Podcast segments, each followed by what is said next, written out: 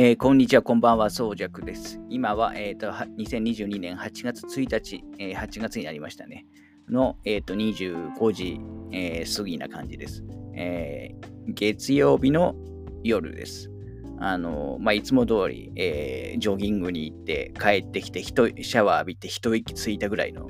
えー、時間ですね。今週ちょっと後半があのいつも通りちょっと月初の関係で忙しくなるっていう、えー、感じです。あのー、ちょっと最近、ポッドキャスト1回、まあ最近あのオープニングと、なんかそれに加えて、なんか2、3個のエピソードで大体作ってますけど、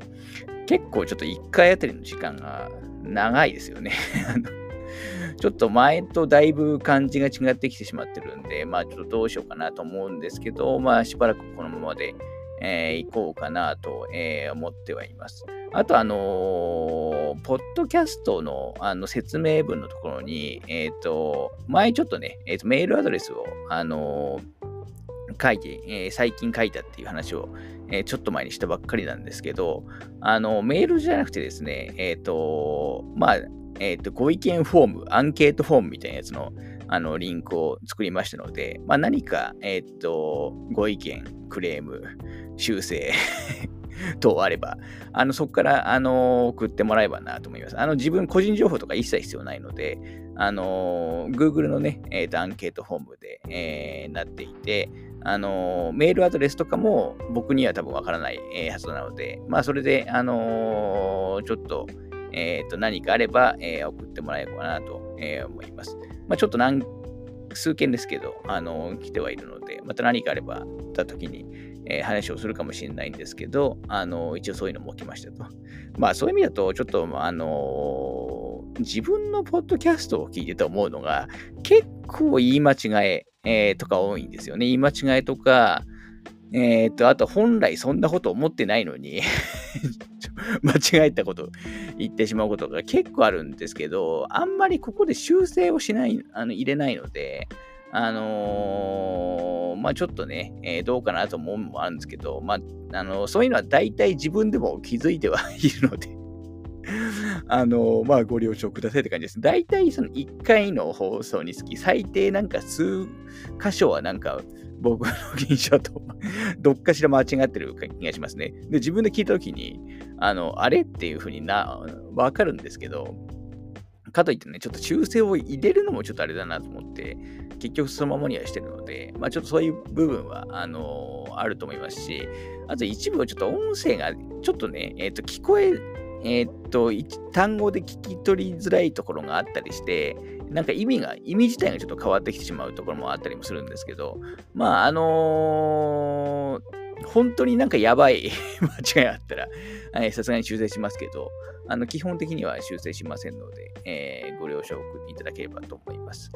はい。えー、で、一応今日は、えっ、ー、と、本編の方では、えっ、ー、と、まあ、映画の感想を、えー、ガンガンやろう、ガンガンっていうか、まあ、何本かやろうと思っていて、えー、っと、一つ目が、えー、最近、えー、ちょっとね、配信の対策、えー、ということで、えー、ネットフリックスのあので配信されてる、まあ一部劇場上映もしてますけど、えっ、ー、と、グレイマンっていう作品と、あと日本では残念ながら、あの劇場未公開となってしまった、えっ、ー、と、エメリヒ監督の、えっ、と、大作ディザスター映画、まあディゼ実際はディザスター映画にとどまらない内容なんですけど、あのの、えっ、と、今テレビ CM でもいっぱいやってるあのムーンフォールですね。まあ、グレイマンのも結構やってると思いますけど、ちょっとこのグレイマンとムーンフォールを、まあちょっと配信時代の、えー、と大作ということで、えー、ちょっと、えー、取り上げようと思っています。で、その後、えっ、と、まあ、相変わらずちょっとネットフリックス、えー、強化月間ということで、えー、結構ネットフリックス映画見てるので、あのー、少し前にやったネットフリックス映画3本ノックの、えー、続き、えー、2回目をやろうと思ってます。あのにで、次回はちょっと3回目をね、やろうと思ってるんですけど、一応今回、えっと、話そうと思ってるタイトルが、えー、まあ、ちょっとね、ホラー色が強い、えー、っと、映画のザ・コールという映画と、えー、あと、邦画の、えーと、僕たちがみんな大人になれなかったという作品と、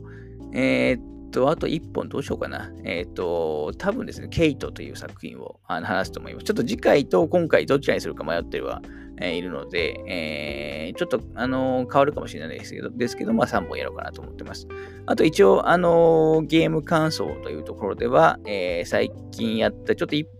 数本の飛ばしますけど、えっ、と、まあ、90年代後半の作品の、まあ、リメイク、リマスターの話ということで、えっ、と、風のクロノアの 1&2 アンコールと、あとその後やった、あの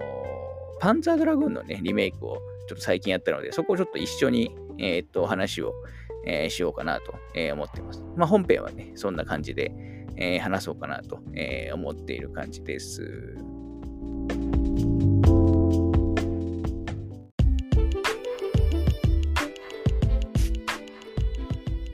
はい。では、ここからちょっと一応、あの、簡単に、えっ、ー、と、オープニング、えー、のちょっとトークをしようと思ってるんですけど、えっ、ー、と、一応本編でで話さない話としては、えっ、と、まあ、最近見た映画のあの話ということで、えー、まあ、相変わらず特に最近 いっぱい見てるんですけど、えっ、ー、と、映画館に見に行ったというところで言うと、えー、まあ、まずあの、ピングドラムの、あの、総集編の劇場版である、あの、リサイクル・オブ・ピングドラムの、えっ、と、後編を、え見に行きましたね。あの、前編はね、結局、あんまり上映関数少ないっていうのと、まあ、主に T 上系、えー、だけだったってこともあって、実はちょっと見に行くタイミング失って見に行けなかったんですけど、あの、期間限定でね、えー、前編のレンタル配信、今、あの、Amazon とか多分 Unext さんとかで、えー、やってるんで、それで、あの、前編を見た後に、えー、後編を見に行った感じですね。まあ、前編は、あの、まだ新作なんで、ちょっとあの、特殊料金で1200円だったかな、1200円か1320円で、えー、レンタルできるという、えー、感じですね。まあ、映画館よりは安いけど、あの、普通のレンタルと比べるとだいぶ、えー、新作、完全新作とはちょっと高くなってる、えー、感じであります。で、私、ピングドラムは、えっ、ー、と、10年前ぐらいでしたっけ？十数年前、テレビで放送では見てるんですけど、まあ、全く内容を覚えて まあ、雰囲気だけは覚えてたんですけど、とか、まあ、コンセプトだけは覚えてたんですけど、まあ、ほとんど内容覚えてなかったんで、結構、あの、総集編、えー、思った以上に総集編の色が強いみたいですけど、まあ、僕は新作として、えー、と楽しみましたね。で、あのー、新作カットは結構少ない目みたいで、あのー、なんか思ったより、その、なんか、結末が変わる的なものは、あの、まあ、僕も忘れてるんで覚え分かってないだけかもしれないですけど、あんまりそういう感じの、えーと、話ではなかったと思います。当時とあの大幅にえ内容を変えるような、えー、内容ではなかったと思いますね。まあ、補足するような、えー、感じですかね。ただちょっと驚いたのは、あのほとんどだから流用、テレビ、えー、で放送したものの流用だと思うんですけど、それにしては、十何年経った今、劇場で見ても全然そのあらがないというか、いわゆる、えーと、絵作りが劇場クオリティだったんで、あのまあ、当時やっぱりだいぶ綺麗な部類、えー、でしたけど、あのまあ、改めて、えっ、ー、と、もともとのテレビシリーズから劇場クオリティで作ってだったんだなと、あの、実感しましたね。はい、これは見に行ってよかったと思いますね。ちょっともう、あの、これもあの、劇場そんな多くないし、多分前編よりも減っちゃってると思うんで、あのー、まあ、興味ある方はね、早めに行った方がいいかもしれないですね。まあ、多分、レンタルも早く始まるのかなとは思いますけど、はい。えー、そんな感じですね。あとは、その、その翌日、まあ、そのそのピングドラムのね、劇場版、えっ、ー、と、先週の金曜日、えー、会社帰りに、え見に行ったんですけど、あの、その翌日、えー、ジュラシック、えー、シリーズの、まあ、完結編と言われている、あの、ジュラシックワールド、ドミニオン。まあ、邦題は新たな支配者だとと思いますけど、えー、それを見に行った、えー、来ました。で、えっ、ー、と、これ、あのー、あれなんですよね。えっ、ー、と、近所に、あのまあ、私が時々行く映画館で、あのイオンシネマの市川美容店っていうね、まあ、千葉の、あの映画館があるんですけど、私、あの東西、あの地下鉄の、あの東京メトロ東西線沿いに住んでるんで、あのこの美容店の映画館に結構行きやすいんですよね。一本で行けるし、あの土日、あのまあ、比較的、まあ、土日はやっぱりイオンシネイオンなんで、やっぱ多少混んでるんですけど、やっぱ平日、金曜とかついたりしますし、あのー、今やっぱ都心の映画館ってめちゃくちゃ混むんで、あのー、空いてる映画館に行きたい時とか、結構行く、えー、映画館なんですけど、ここで、ここに見に行ったんですけど、まあ、なぜかというと、ここで、え、っと、先週、先週や先々週か、先々週の金曜日から、えー、IMAX レーザーが、えー、導入されたんですね。あのー、初めて、えー、まあ多分この辺で私よくあの、えー、とここのポッドキャストで話してるときに、まあ、IMAX 見るよく見るのは東急シネマズのね、牙ってところでよく見るんですね。まあ、これも東西線沿いにあって、かつ、あの、えっ、ー、と、まあ、もともとね、えっ、ー、と、IMAX、えー、牙は私も10年以上前に、えー、導入していて、で、えっ、ー、と、去年ですね、去年の秋、えー、確か007 No Time to Die の公開タイミングで、えっ、ー、と、IMAX が回収されて、えっ、と、IMAX デジタルから IMAX レーザーになったんですね。で、そこからはもう、なんか結構その基盤に行く機会が多くなって、まあ、大体 IMAX でやるような作品って私見に行くんで、あのー、非常にね、行く、あのー、回数が増えてたんですけど、まあ、さらに、えー、と近所にもう一個、あの IMAX レーザーが、えー、できたおかげで、まあ、今後はちょっとこれ両方ね、えー、と使えるなと、え、いうところで非常に嬉しいですね。あの、ちなみに騎馬との違いを言うと、明電については、まあ、多少、あの、スクリーンサイズは小さいですけど、まあ、小さいって言ってもあくまで IMAX のあの十分でかいです。あの普通一般的なスクリーンは十分でかいですし、まあ、音的にはちょっとまだ一作品しか見てないんでわかんないんですけど、あの、牙は結構その重低音がすごい、結構あの映画ファンの中ではあの有名な場所なんで、すごいいいんですけど、ちょっと妙殿はそれとは別のあの良さがありまあったかもしれないですね。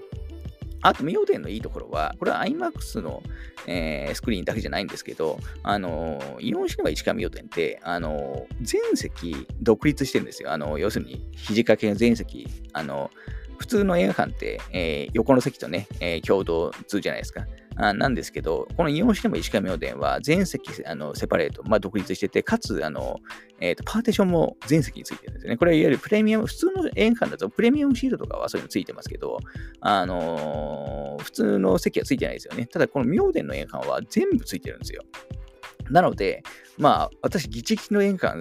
はっきり嫌いなんで、あの、この明殿の映画館のあのは、ものすごいその快適な感じですね。これ、あの、一応、去年ぐらいかな。多分コロナの影響があって、あの、全スクリーンの、あの、椅子をか、あの、まあ、回収したというか、あの、があって、そうなったんですけど、ここ本当に、あの、快適に見れる映画館なんで、あの、混んでるギチギチの映画館が嫌だなとよくね、あの、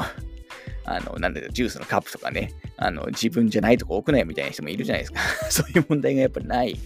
ので、あのー、すごい快適ですね。全部の映画館これだったら嬉しいなとは思いますけど、私大体他の映画館の時は、あのー、結構ね、まあ人と行く時はあのー、違いますけど、一人で行く時は、基本、極力は、あのプレミアムシートを取るようにしてますね。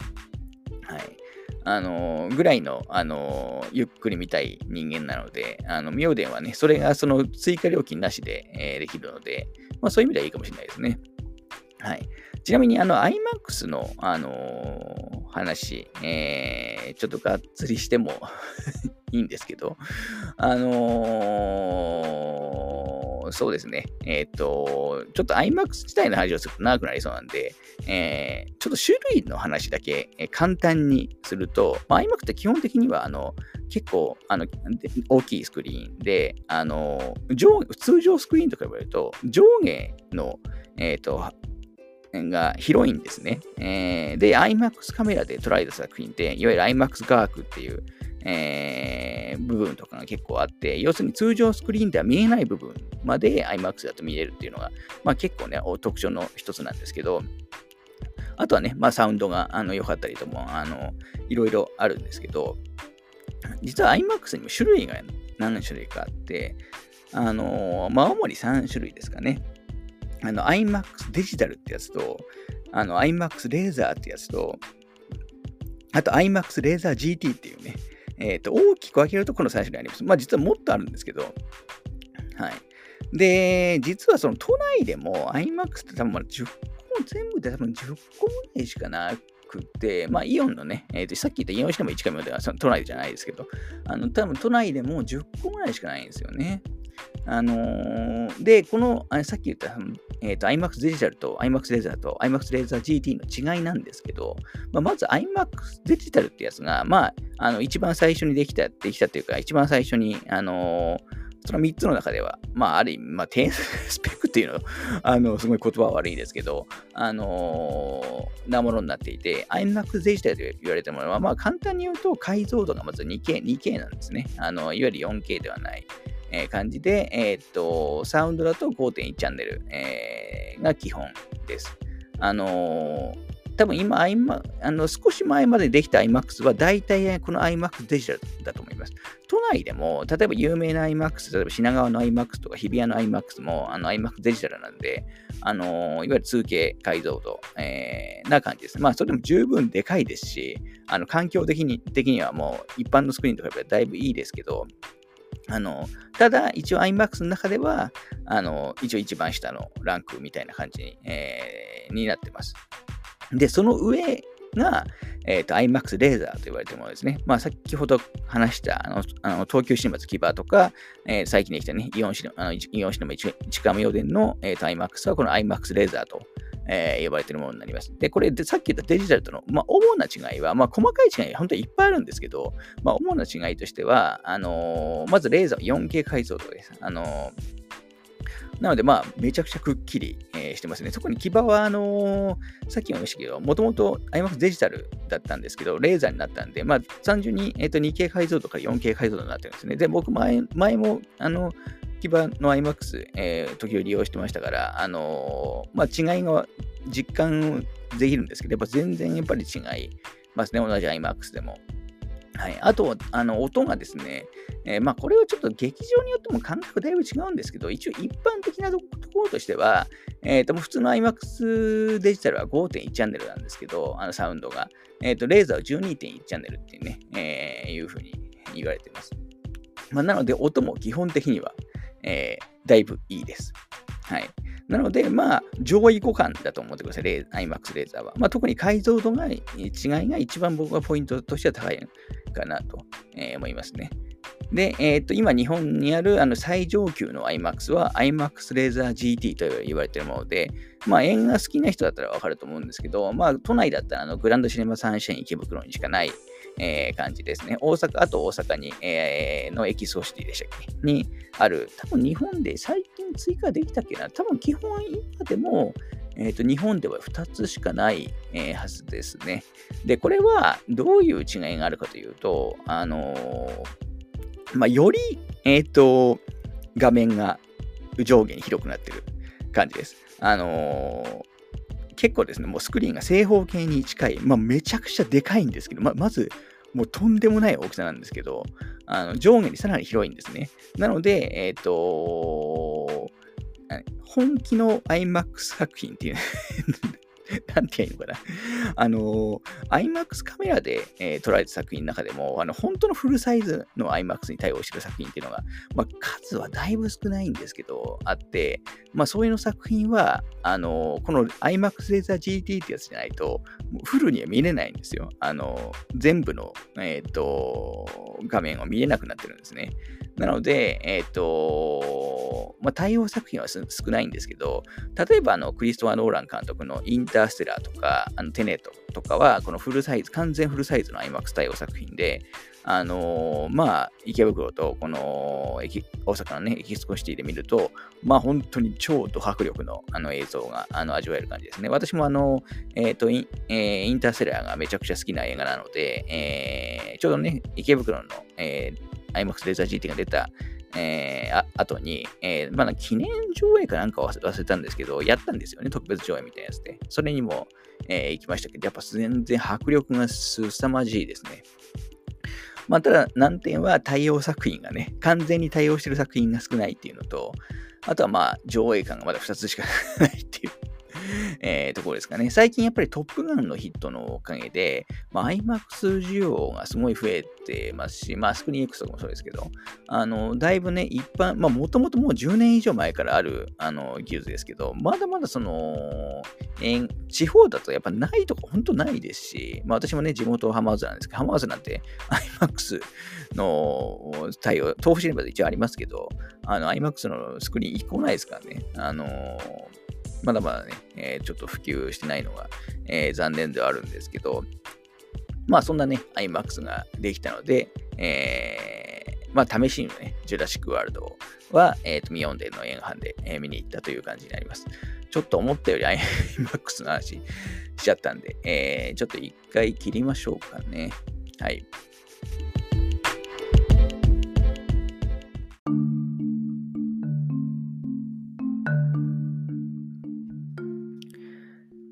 では、ここからちょっと、あちょっとだけジュラシックワールド、あの、ドミニオンこと、ジュラシックワールド新たな支配者の感想をちょっとだけ話そうかと思うんですけど、まあ本編じゃないでね、えー、短めに話しますけど、あのー、まあ一応ね、ジラえー、っと、監督はね、コリン・トレ・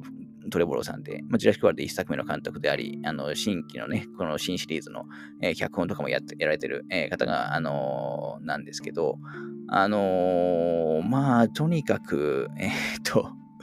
カロリーが高い作品でしたね。えー、私、あの、この後、あの本編で話しますけど、えー、先週の木曜日にネットフリックスでグレイマンを見て、えっ、と、ジュラシックワールド、えー、この、えー、の新作、この新作を土曜日に見て、えー、日曜日に、えっ、と、アマゾンでね、えっ、と、ムーンフォールを見たんですけど、この3つに関しては、まあ、扱ってるメインのテーマこそ違えど、あのもうやってることは、もう全部、あの、結構その、えっ、ー、と、ノリは全部近い ですね。あのー、3作品ともそこそこ、あのー、尺も、あの、あるんですけど、まあ、とにかく、あのー、序盤から、あのまあ、アクションシーンというか、もう画面の情報量がもう山盛りの、え、内容になっていて、まあ、本当に、え、簡単に言うと、もう今時の人に向けた飽きさせない絵作りをあのやってる。あの、これは、えーと、いい意味でも悪い意味でも言ってますけど、やってる作品って感じでした。あの、もうとにかく見てると、あの、胃もたれするっていう感じですかね。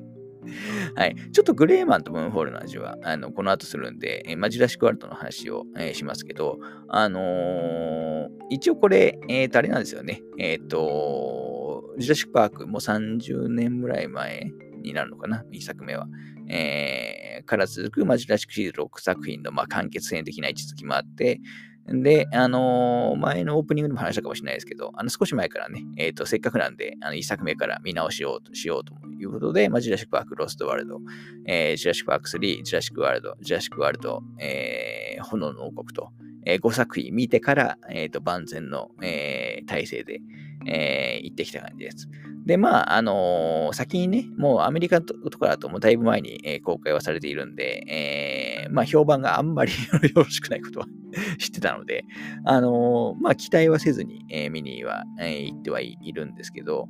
まあ、あのー、なんか思っていた方向性と全然僕の違うような話でしたね。まあ、さっき言ったように、えっ、ー、と、まあ、とにかく前半こそ、まあ、キャラクターのね、過去作の、えー、キャラクターとかの、あの、で、が再登場することもあって、まあ、ちょっとね、えっ、ー、と、楽器屋の説明とかも、あするような、あのシーンとかもありましたけど、まあ、それ以降は、まあ、とにかく、あのわっしょいわっしょいみたいなね、えっ、と、アクションシーンの 連続に なっていて、まあ非常に疲れる映画でして2時間半ぐらいあるんですけど、あの、まあツイッターにも書きましたけど、もう本当体感8割ぐらいがあのアクションシーン、えー、だった、えー、印象です。しかも、あのー、なんていうんですか、えー、1作目のね、旧シリーズ、旧3部作の、えーとまあ、メインの3人、博士3人が、えーと、再登場、えー、しますし、えー、サムニールとジェフ・ゴールドグラムとローラ・ザーンの3人。まあこれ今役者名で言いましたけど、あの、が、えー、再び出てきますし、まあ、1作目からね、登場してるあのウォン博士も、まあ、この辺はね、予告で言ってるのでいいと思いますけど、も出ますし、ジュラシックワールドからもね、まあ、メインの2人と、あの炎を抱えて出てきた、あの少女もね、えー、出てくるんで、まあ、あのあとね、えー、と他にも実はサブキャラとかもね、え出てきたりして、まあ、あの、だいぶオールスター色が、え、強い映画になってます。まあ、本当この辺も最近のね、まあ、MCU じゃないですけど、あのー、本当アベンジャーズ的なノリで、えー、作ってるなという気はしました。特に最後の方とかはね、えっ、と、シリーズキャラが全員集合して恐竜から逃げるような シーンもあるんですけど。まあ、あの辺の絵作りとかは、もうなんか本当 MCU、アベンジャーズかよって本当思思いましたから、まあそんな感じのノリの、えー、作品になってましたね。で、僕はとにかく残念だったというか、あのー、まあ予想外だったのが、まあ前作のね、終わりで、えっ、ー、と、恐竜たちがね、まあ席、普通のね、一般の世の中に、えー、まあそれまではね、島とかに隔離されてたんですけど、あの、炎王国のエンディングで、えっ、ー、と、一般の、えーと、世の中に解き放たれてしまってどうなっちゃうのっていう、えー、ところで、まあ、何か、あの、次、まあ、何ですかね、人類への投げかけみたいな恐、恐竜との共生はできるのかみたいなね、まあ、投げかけをするようなエンディングでしたけど、あの、今回も別に、あの、そこは何も変わんないんですよね。あのーそこの辺がちゃんと描かれるのかと思ってたんですけど、要するに恐竜と、が一般社会でね、えー、生きてくる、えー、様子が描かれるのかと思ったんですけど、そうではなくて、なんか結局今回も恐竜はね、ある一定の地域に主に集められていて、まあ大体そこでね、えー、暮らしてるんですよね。まあ一部例外もありますけど。で、基本舞台もそこの、あのー、限られた区画だけの話なんで、まあ、やってることはもういつもと変わんないんですよね。あのー、もう結局もう何が目的なんだっていうね 思っちゃいましたね。で、結局その、まあ、いつもど、本当いつも通りだと思うんですけど、まあ、あの、恐竜を使って、えー、まあ、悪巧みするような、ね、企業が、えー、出てきて、まあ、本当にいつものパターンの流れ、えー、になります。本当最後ぐらいは変えてほしいかったんですけど、あのーどっかで見たシーンが悪い意味でいっぱい出てくる感じですね。例えばその、えー、過去作でもね、えー、よくあった、あの、結構やばい恐竜に、えー、襲われてた時に、まあ、もっと強い恐竜が出てきて、あのー、食べ、あのー、なんていうんですか、倒しちゃうみたいなシーンってこのシーズン多分何回かあると思うんですけど、今回もそれ何箇所かでややってますし、もうちょっとお腹いっぱいだわっていう感じ